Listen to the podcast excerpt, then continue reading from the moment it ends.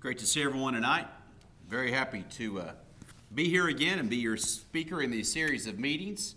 And Frank gave me the, the microphone tutorial, so I think that I can avoid letting it rip off my coat 14 times tonight and entertain you thoroughly. But uh, anyway, that'll be better tonight, I promise you. But it's great to see you. Uh, I'm glad to be here. It's an honor to be here.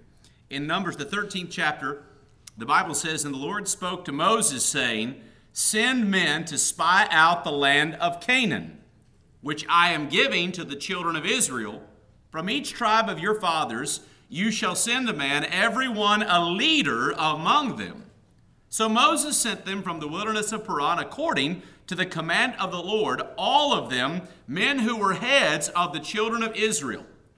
This is a great story, and it's not just one of those stories like Disney's Frozen or uh, one of those deals that they come out with where a little girl somehow grows a fin and we call her Ariel. That's not the deal. We're talking about a real time that happens, something real, and it is fantastic. It's amazing, and the reason it's amazing is because what God has promised was home. He's promised all of these people not just home, but a homeland. But there was going to be there were going to be great trials and there were going to be tribulations and there were going to be crossroads to that. But he promised them a reward. What he asked for in the midst of all this though was he asked for people to be faithful to him. And one of the things that these guys did that's going to really irritate God is that they have been wandering in the wilderness now eating manna that God just allowed them to go around and pick up. Kind of like uh, in our world today, you see people that sometimes that can do something, that don't do something, and yet our society takes care of them. And what happens whenever people are given something many times and they take it for granted? They complain. These people complained about that. So you know what God did? okay, you want meat? I'll give you fat quail. So they had manna and they had fat quail every day. In fact, if you were to study how many truckloads and how many train loads that the Army Corps of Engineer would have to have to feed this group of people, it's a significant number. You know, sometimes we think, why don't all those uh, boys in, in the uniform, why don't they just go drop in on all these ISIS evil folks and, you know, just put a whooping on them wherever they are? Well, first of all, they're in 60 countries. Second of all, there's this thing called a supply line that's pretty difficult to do. God was the supply line of the people of Israel. And He's taken them out of Egypt and He's feeding them every day. And then He finally says, Go over and check out the land. And then God gives this wonderful illustration. He said, I'm going to give it to you. I'm going to give it to you. It's going to be a gift. Now, in that moment, that, that sounds like a great deal. But the people would soon recognize that there were challenges in being faithful to this promise and, and, and laying hold of this promise and gift that God has had. They gather amazing fruit in verses 1 through 20 of Numbers chapter 13. It was truly a land that flowed with milk and honey, just like God had promised them. Just like He had promised them. In fact, there were people that, that came to the Americas looking for Cibola, and it was one of those wonderful cities of gold that people would look for. Fantastical treasures. Of course, it didn't exist. Had they been able to go to a place and gather amazing treasures with the stamp Cibola on them and brought them back, I promise you the map would look a whole lot different today. But they couldn't bring it back any evidence. In other words, all the people that told the story of Cibola or any other fountain of youth, youth, they were telling stories. They were telling fables. They had no evidence to bring back to produce faith. But God gives you evidence to believe. God does not ask you to check your brain in at the church building door.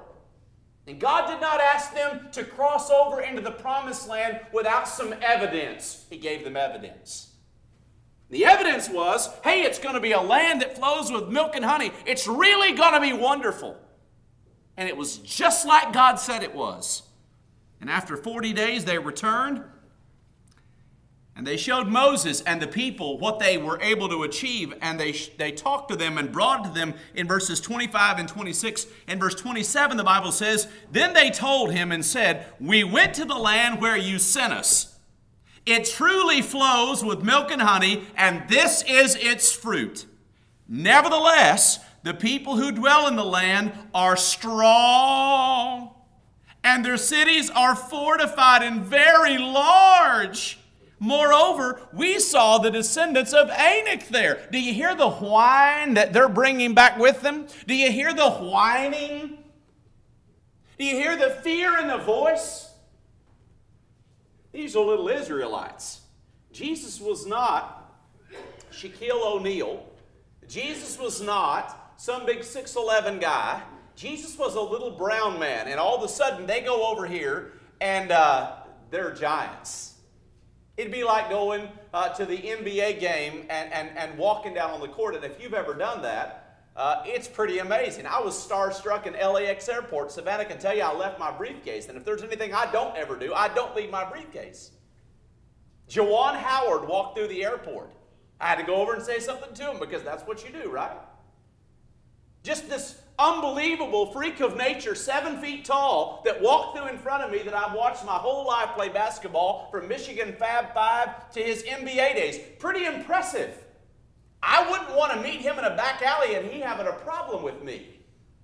And what these people knew, what the Israelites knew is, we're going to have to go over here and we're going to have to whoop these folks.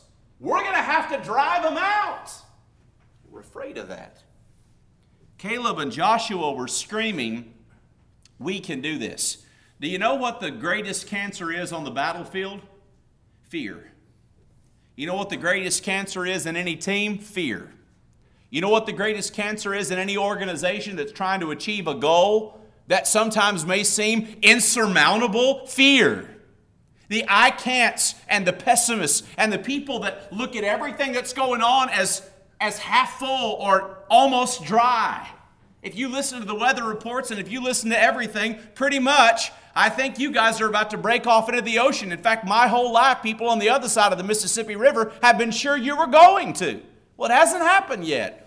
Contrary to every movie that showed it falling off into the ocean, it hasn't happened yet, and you're still here. But if you listen to the eight word blurbs that people describe the fears of earthquakes or your fears back east of tornadoes, we're going to go cir- circling up in a tornado and y'all are going to fall off. Those are fears that people have wherever they live.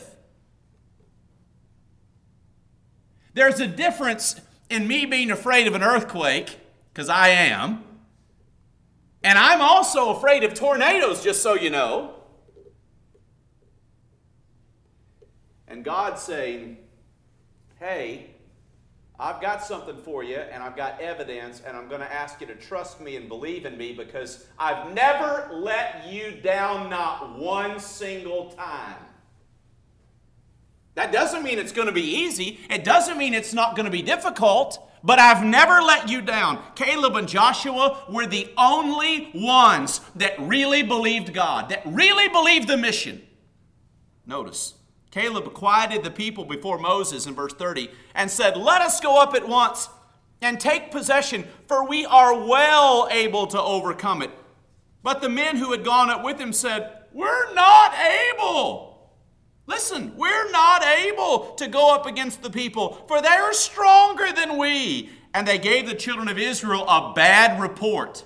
You know what happens when God says, I want you to go over here and I've got a land prepared for you, and you get pessimists that come on the scene and give the people a bad report? What happens? The people began to believe that bad report. They trust in that bad report. Fear begins to go throughout all the people. The Bible says, The land through which we have gone out as spies is a land that devours its inhabitants. And all the people whom we saw in it are men of great stature. There were giants. The descendants of Anak were there. From giants, we were like grasshoppers in our own sight, and so we were in their sight. If you've ever been a hold of somebody that's seven feet tall, as I just described to you, Juwan Howard, it's a pretty imposing deal. Um, I'm six foot two. It's one of those deals. You just you're pretty much in awe. You get a team of those guys together, and it's really something to watch. It's impressive. I've got a nephew named uh, Trevor, and uh, he was throwing a ball one day. My my middle brother Kip's boy, and he was throwing a ball one day, and the ball rolled underneath my cousin Alex's chair and he wouldn't go get it. And his mom said, just go over there and get the ball. And he said, no, that giant has it. Alex is about 6'3 and about 300 pounds, a big guy. That giant has it. It's easy to look at your physical circumstances and say, I can't. It's easy to look at your physical circumstances and say, God can't save me from this. God can't help with this. Oh no. What a lie. What a lie physical circumstances create in our minds sometimes. In chapter 14, verses 1 through 4, the people believed the bad report. They wailed about how they were victims and how they wished they were back in Egypt, and at least they could have died back in Egypt in peace. Moses and Aaron were beside themselves. Just to give you the hierarchy of leadership, you had Moses and Aaron, they were the main guys. Then you had Joshua and Caleb that were leaders as well, but they were the only two of the 12 that came back with a good report. And here's what I want to say to every man that considers himself a leader, and here's what differentiates people from being a leader and being a decision maker.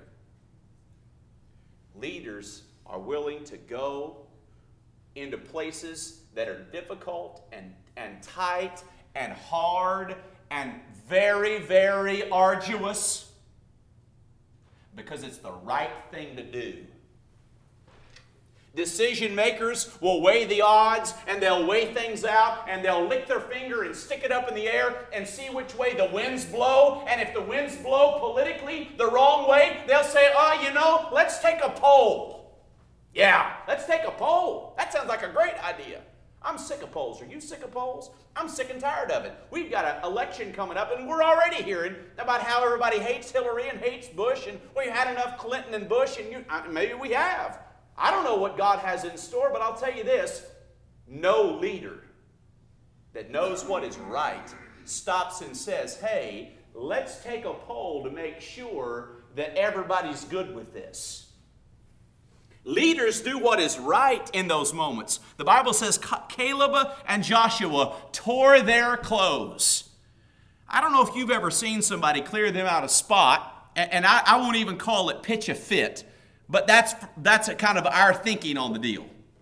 I've seen some guys that were able to clear out a spot in the midst of circumstances where people were literally going to go and do the wrong thing. I've had the privilege in business to see people leaders, real leaders, that despite all the people there, the majority of which said, Oh, this can't happen, that can't happen, this is not going to happen, stand up in the midst of it and speak truth and speak a vision and show people this is what we're going to do. Get on board. Those were the kind of guys Caleb and Joshua were. You'd think automatically this story is going to end well. Yeah it's not going to end well. And they spoke to all the congregation of the children of Israel, saying, The land we passed through to spy out is an exceedingly good land. If the Lord delights in us, there's the key, He will bring us into this land and give it to us, a land which flows with milk and honey.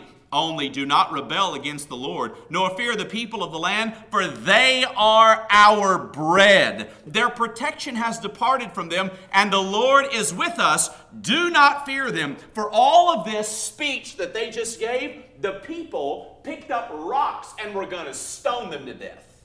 Verse 10. Mm, it's not going well. It's not going well. God was so angry that he almost destroyed the people. Moses pleaded for the people and he saved them. But God made a decree about the people, and here goes in verse 22 of Numbers 14.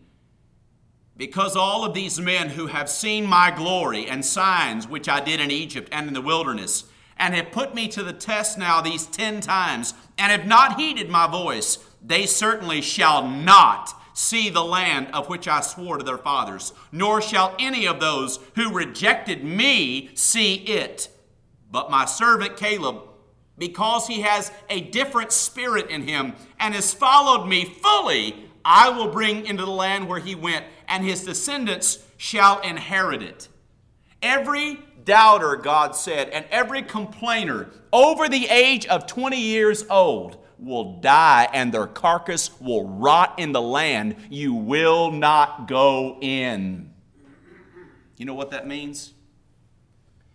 It means God holds everybody in this room accountable for what they believe and what they believe in and what they're convicted about and who they're convicted about. God holds us accountable for what we believe. To those that were older and those that believed that report and brought that report, every one of them had to die. And so years would pass before they would have this opportunity again. And I want you to notice how God differentiated those people from Caleb. He said, Caleb has a different spirit in him, and he was willing to follow me fully. Fully. That's who Caleb was.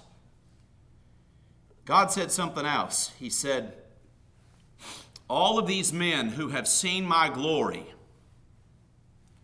you think God takes it personally sometimes whenever He shows us who He is?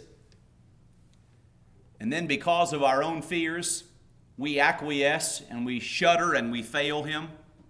I think He takes it very personally.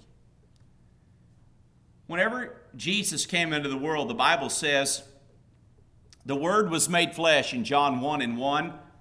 In 1 and 14, the Bible says, God's Word was made flesh and dwelt among us, and we beheld His glory, the glory as of the only begotten of the Father, full of grace and truth. In other words, whenever we have, he, we have seen and whenever we have heard about Jesus, whenever we have examined the evidence about Jesus, and whenever we understand the glory of who Jesus is, and we fail away and we don't follow fully because of fear or because of whatever the reasons are, what do you suppose the reaction will be from God? In verse 34 of Numbers chapter 14, the Bible says, This is what God told the people Ye shall know my rejection. You know the greatest thing kids fear in school? Rejection. You know the greatest thing parents fear? Rejection. You know the greatest thing people that are married fear? Rejection. God will make your worst nightmare come true if when you look at his evidence and when you look at what he has shown you and what he has given you in the form and in the message of Jesus Christ, and if you turn back from that, I absolutely, beyond a shadow of a doubt, know that God will know. He will teach us his rejection. And just because he doesn't do it now does not mean he won't do it one day. In Numbers chapter 14, verse 36, this is what the Bible says. Now, the men whom Moses sent to spy out the land, who returned and made all the congregation complain against him by bringing a bad report of the land, those very men who brought the evil report about the land died by the plague before the Lord. God struck them dead. But Joshua, the son of Nun, and Caleb, the, son of Jephunneh, remained alive of the men who went to spy out the land. Just for a little while tonight, I want to talk to you about facing our giants because that's really what scared these people. They saw giants. They saw a battle going on and they valued their own ability to fight in a way that basically said, I, I can't do this. And I want to talk to you about overcoming some enemies and facing some giants in your own life. And there are only two. I don't have a bunch of points tonight. I'm going to make it very, very simple. The first giant that I want you to think about, and he, he is a biggie, is Satan. The Bible says, but even if our gospel is veiled, 2 Corinthians 4 and verse 3, it is veiled to those who are perishing, whose minds the God of this age has blinded, who do not believe, lest the light of the gospel of the glory of Christ, who is the image of God, should shine on them. You know, one of the reasons why people don't accept the gift of God and they're not faithful to God and they're not heading for a home in heaven, it's because of His work. When Jesus gave the parable of the soils, he said there's four kind of ground and there's one kind of seed. The seed is the word of God, and what we do is we go out and throw the seed and it falls on the ground. The hard ground and the stony and the thorny, they don't bring forth fruit. Only the good ground does. And on the wayside ground, Jesus said, what happens to the wayside soil is the seed sits on top and the birds of the air come and devour it. Who do you think it is that wants to take the Word of God out of any and every possible institution of higher learning today? Who do you think it is that wants to ban every possible reading of Bible or prayer and anything you want to talk about? Who do you think it is? That wants to keep everything about religion inside and locked inside of a church house and laws are being passed to call preaching the gospel and convicting people of sin hate speech in certain states. Who do you think's doing that? You're not up against an enemy that's easy. We're not up against an enemy that is to be trifled with. But we're not up against an enemy that cannot be defeated. We absolutely are not in the business of losing when we're on God's side. In Luke 22 31, here's how powerful Jesus treated Satan as far as his relationship with Simon Peter. Simon, indeed, Satan has asked for you that he may sift you as wheat, Luke 22 31. To everybody in this room that thinks you're going to be able to good choice your way, and by your own rationale and own thinking that somehow you can just tough it out and, and push through every situation without the Lord's help, and without the church, and without reading your Bible, and without prayer, and without any recognition of God's presence in your life, I want you to know Jesus had no confidence in Peter's ability to resist completely by himself. Satan wants you, he said, but I have prayed for you that your faith should not fail. And when you have returned to me, strengthen your brethren. But he said to him, Lord, I'm ready to go with you both to prison and to death. And Jesus said, I tell you, Peter, the rooster shall not crow this day before you deny me three times that you know me. I want to tell you, fear is the reason why Peter denied Jesus three times. Fear is the reason why Christianity is a difficult thing for people to put on every day and remain faithful. Christianity, because of Satan, looks fearful in the practice of. Satan wants us to be afraid of losing our job or losing our status or losing our friends or maybe even losing everything because of our convictions in God. Do you know that Satan is asking for you tonight? I want you to get this straight. Satan already has the world. He's convinced the world that they don't need Jesus, they don't need the church, they don't need the Bible. I don't know if you saw the statistic that came out two weeks ago, but from 2008 to 2015, the points that have gone down, we've lost 8% of people that would refer to themselves as religious in the United States of America. In other words, that the headline went basically Americans more secular than ever before. You know what that means? It means God's not a part of their life. Satan already has a significant portion of the world. Churches are being shuttered all over this nation, our brotherhood included, as a result of what Satan has been able to accomplish. Hearts that have been hardened to such a degree that the Lord is not welcomed. We have a culture that is so refined and so uh, educated and so in love with our brilliance that we have no place for Jesus or a need for Jesus. Because we live in a self sufficient society that if we want it, we can have it. And if we want it now, we can push a button. We can go through a drive through. We can go to a, anything we want and we can have it now. From our thermostat to our food to hot water, we can have it right now. We live in a society today that Satan has convinced there's no such thing as an arduous, faithful, good life filled with purpose and self sacrifice, but it's all about the flesh. He got Demas, according to 2 Timothy 4 and 8, because Demas loved the world. He got Judas because Judas had an affinity for money. And for 30 pieces of silver, he traded his soul. The Apostle Paul wrote to the Ephesian church, and he wrote about Satan, and he wrote about what was happening. Here's what he said in Ephesians chapter 6 and verse 10. Finally, my brethren, be strong in yourselves. No. He didn't say that. Be strong in the Lord and in the power of his might. You know what I think about when I read that? I think about some little wimpy, shrimpy uh, kid at school getting bullied by somebody, and the big brother that's about 10 feet tall and bulletproof coming on the scene and just whooping up on the bully. We've all seen those stories. They've been unfolded in print and television and movie a thousand times. When the Bible says, be strong in the Lord and in the power of his might, I would remind you that Jesus, with a few legions of angels, could have called and made a greasy spot out of the Middle East. We think we're powerful with our nukes and our Air Force, and we talk about people pushing red buttons and all that good stuff. Jesus almost annihilated the entire Middle East. And the only reason he didn't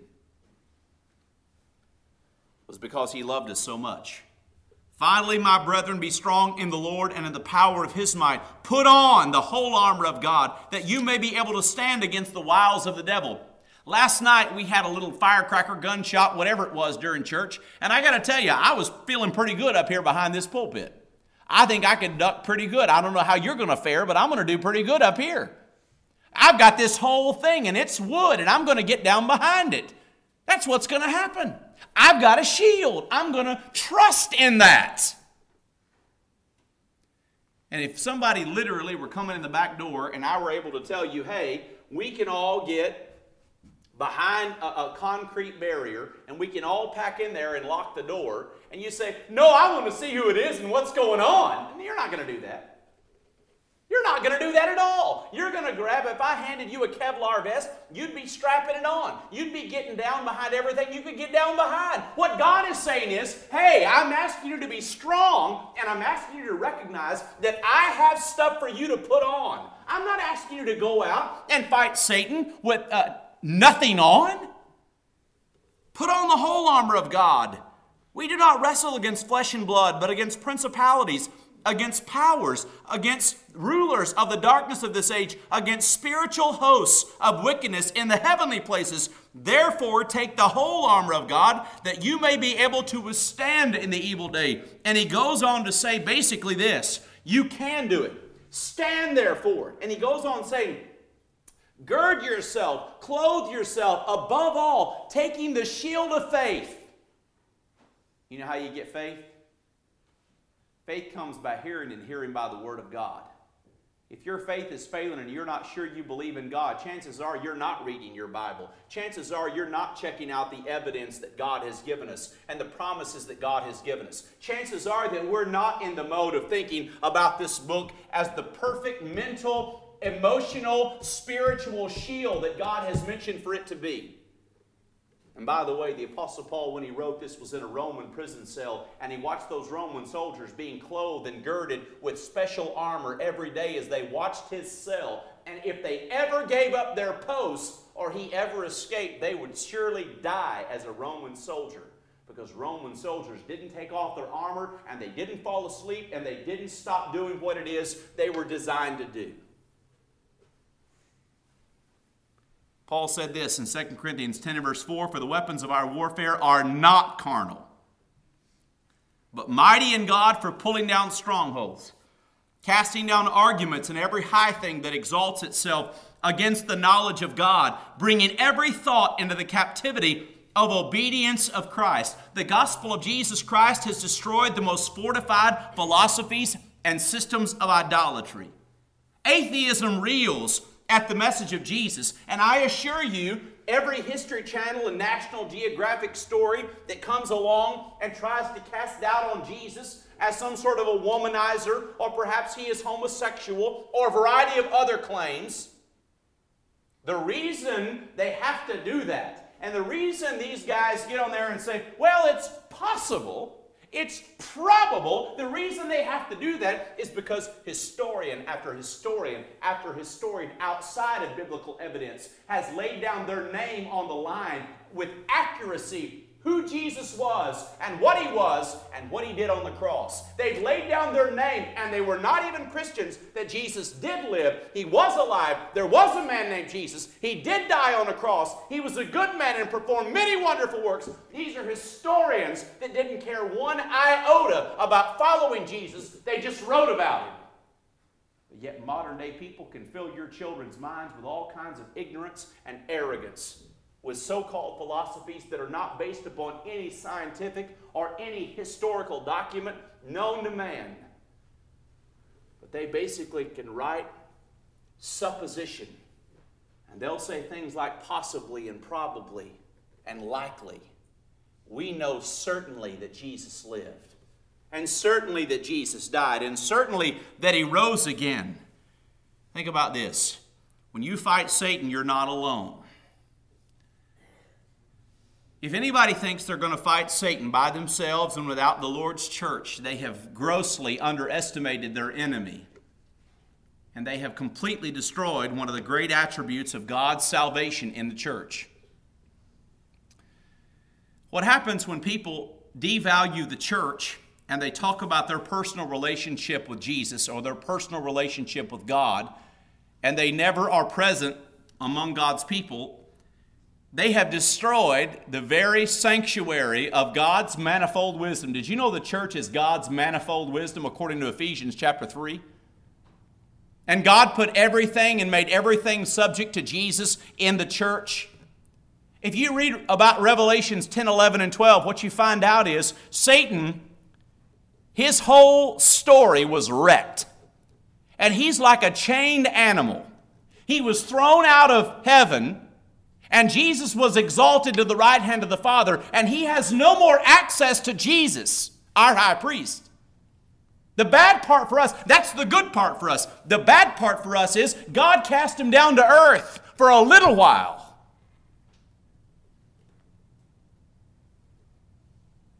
And he now roams as a hungry lion, trying to pick off your precious children and your grandchildren and your own soul. Be sober, be vigilant, because your adversary, the devil, walks about like a roaring lion, seeking whom he may devour. Listen, resist him steadfast in the faith, knowing that the same sufferings are experienced by your brotherhood in the world. You're not alone. Jesus promised us that if we're in the Father's house and we're in the Father's hands, this isn't an Allstate plug, but I think about the Allstate commercial in my commercialized mind of you're in good hands. Why do I say that? Because Jesus said, if you're in my Father's hands, no one will pluck you out of my Father's hand. No one can. How do you make sure that you're in the Father's hands? How do you know where you should be? Well, you, you're in the Father's house. Every Lord's Day, you eat at the king's table, prepared by Jesus, the Son of God Himself. To people that don't avail themselves of the privilege and the opportunity and also the command to be here, are basically saying, I'm going to go out and I'm going to face Satan and I'm going to win. And you're not going to win. You're a dead man or you're a dead woman walking. If you're away from the church and you're away from God and you're away from the path of God that is centered around the church, you're not winning, you're losing. Or you've already lost. You just don't know it.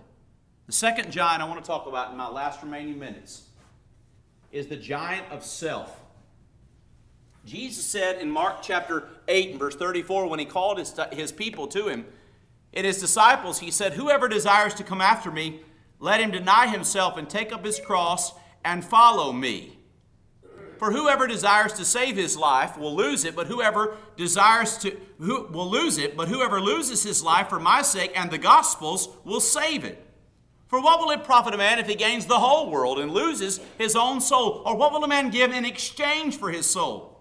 For whoever is ashamed of me and my words in this adulterous and sinful generation, of him the Son of Man will also be ashamed when he comes in the glory of his Father with the holy angels. Now, take you back to the story in Numbers. God said, You will know my rejection.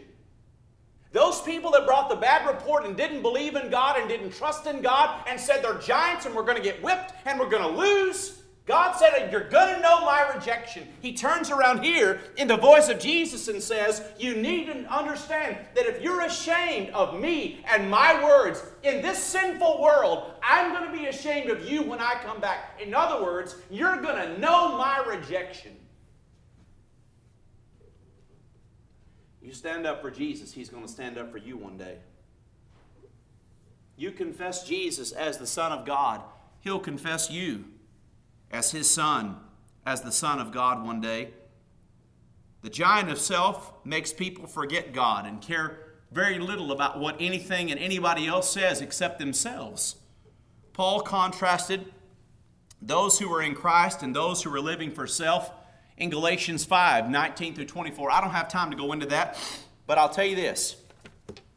In Romans 8 and verse 1, the Bible says, There is therefore now no condemnation that those who, who are in Christ Jesus, who walk not after the flesh, but after the Spirit. That is a very succinct passage that draws Galatians 5 19 through 24 in clear picture.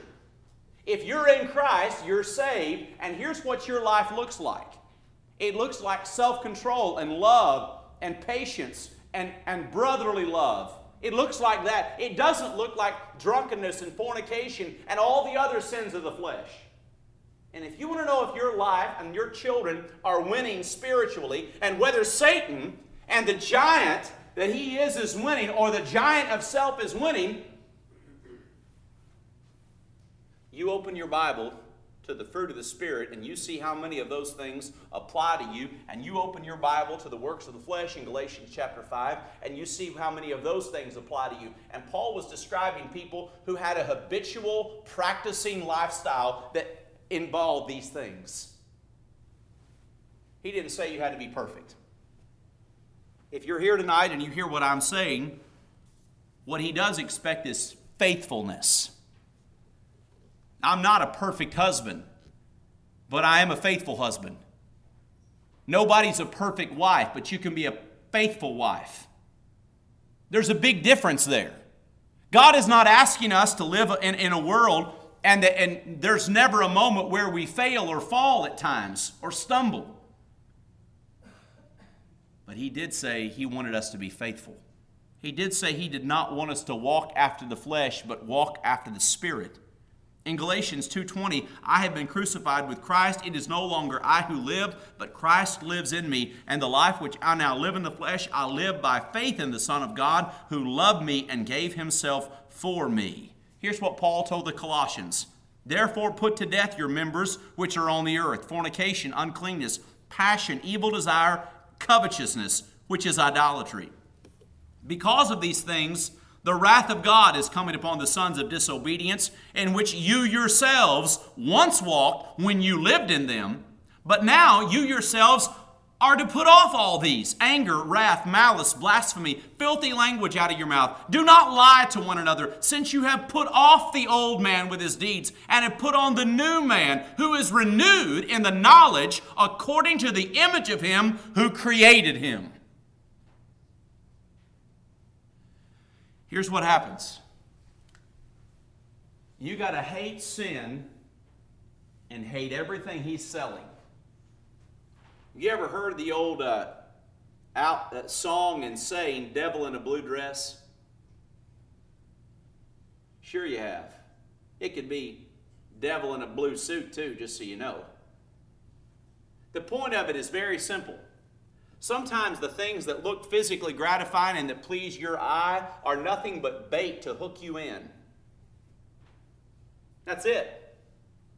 In other words, what's behind that face or what's behind that suit of clothes and what looks so appealing to you and what feels so appealing to you, what captures your heart sometimes or your eyes or your affection is a trap. You know, the one thing I can't stand in my own life, it's a weakness of mine. It, makes me react sometimes in ways I don't want to. I can't stand being taken advantage of. That's all he does. That's all he does. He'll let you feel a little pleasure. He'll let you feel a little affection. He'll let you feel a little acceptance. He'll let you have all the emotional, and then He's going to reel you in. I think about those fishermen out there on, on, deep sea fishermen, and they get these big giant fish on there. And the fish, of course, take this bait and they run that, that line as far as they can. Zzz, it goes way out. That fisherman just keeps on reeling them in and keeps on reeling them in. You know the best part of it for the fish? Some of those fish, some of those fish recognize that they're getting reeled in and they figure out a way to break that line. You better figure out a way to break that line if Satan's got a hold of you and reeling you in. And you're in the best place on earth to break that line when you're in the Lord's house. You're in the, among the best people to break that line when you're among God's people. But you've got to make up your mind you hate what he's selling. Because when he reels you in, according to James chapter 1, he will absolutely annihilate you. Sometimes people get themselves so, he, so deep in sin that they can't see their way out. They're so tired, they're so exhausted, they give in. That's the worst thing you can do. That's the worst thing anybody can do. And then the giant of self. This is one of those that we've got to recognize that all the things that we want and all the things of this flesh are not good things. The flesh is something that will war against us. It's something that the Apostle Peter said, it will always war against you. Satan will do that over and over and over again. And, and, and in 1 Peter chapter 2, when he used the idea of the flesh that always wars, what he's saying is Satan is not going to give up. And the young man's sin is not, may not be the middle aged man's sin or the old man's sin, but all along the way, Satan is going to try his best to reel you in. He will always war against the soul. And he operates through this veil of flesh. He operates by what you can see. That's why John would say, Don't love the world, neither the things that are in the world. If any man love the world, the love of the Father is not in him. Whenever J- James would say, Friendship with the world is to be the enemy of God. Why would he say that? You're not God's friend if you're in love with what Satan is selling you.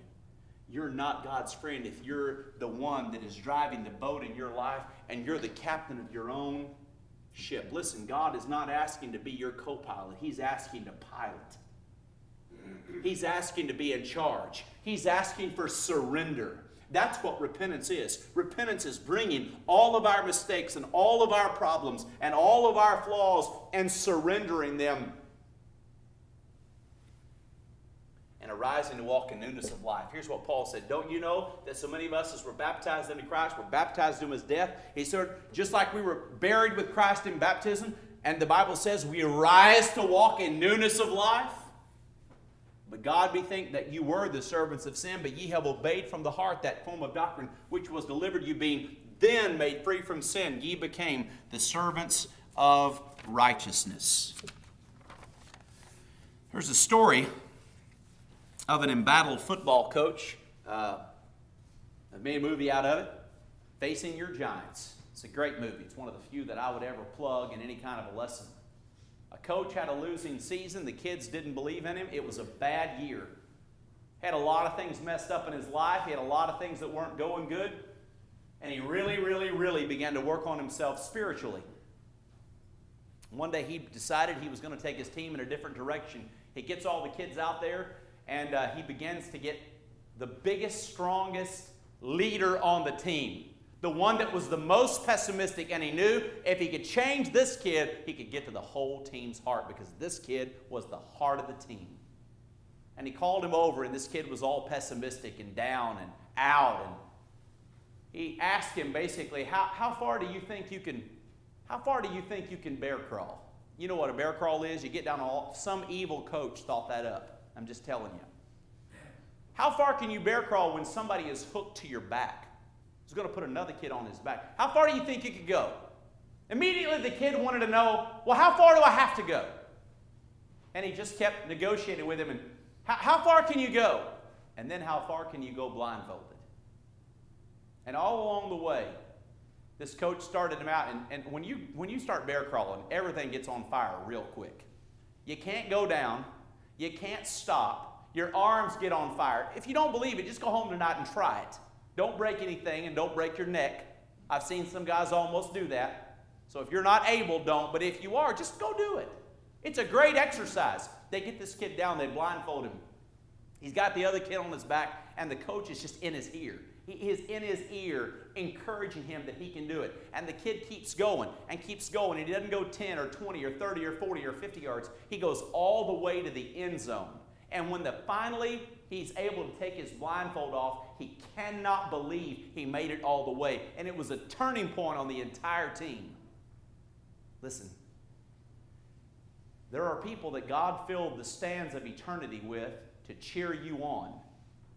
God didn't want you discouraged. God doesn't want you down. God doesn't want you sad or upset or down on yourself or feeling like you're left behind in some way.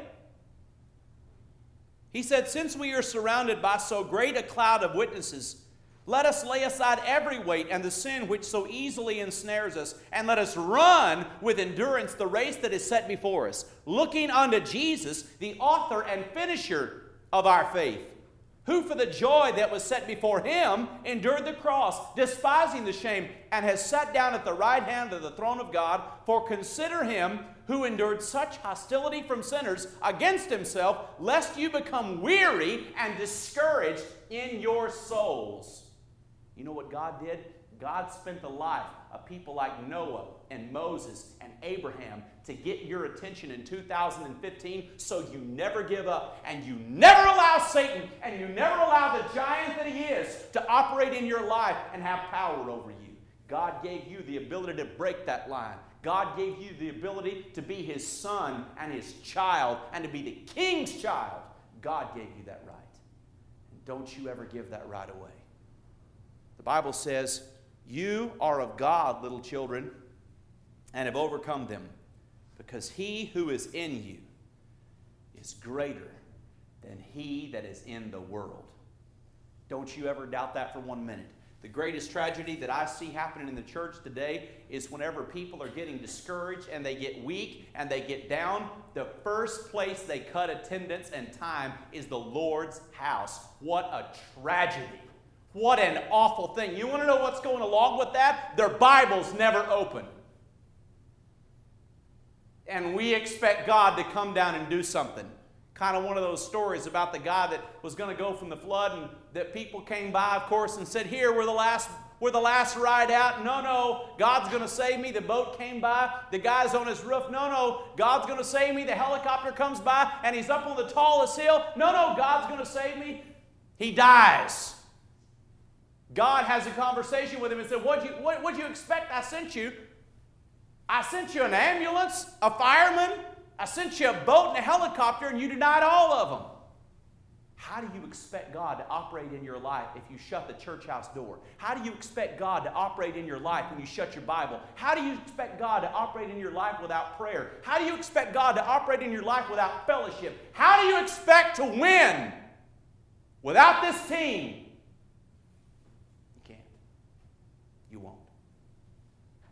That's why this is the manifold wisdom of God. That's why in Acts chapter 2, the Bible says they were praising God and having favor.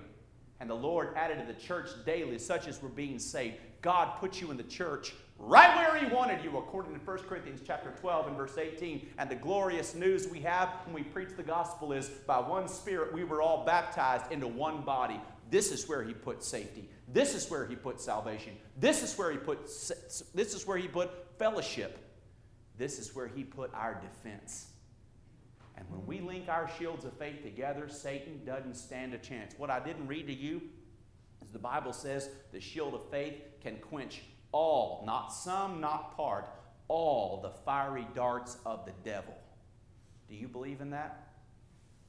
Do you believe that with all your heart? You can win. We can win. We're going to win. That's the beauty of the book of Revelation. It says and tells us the reality of the end game. And the end game is we win.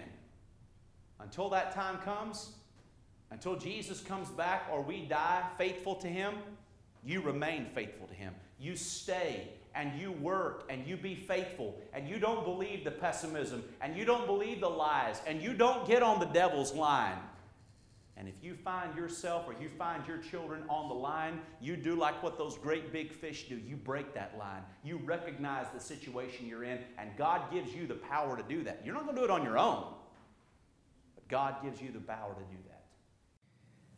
We thank you for listening to our podcast put on by the Church of Christ at 2215 Planz Road in Bakersfield.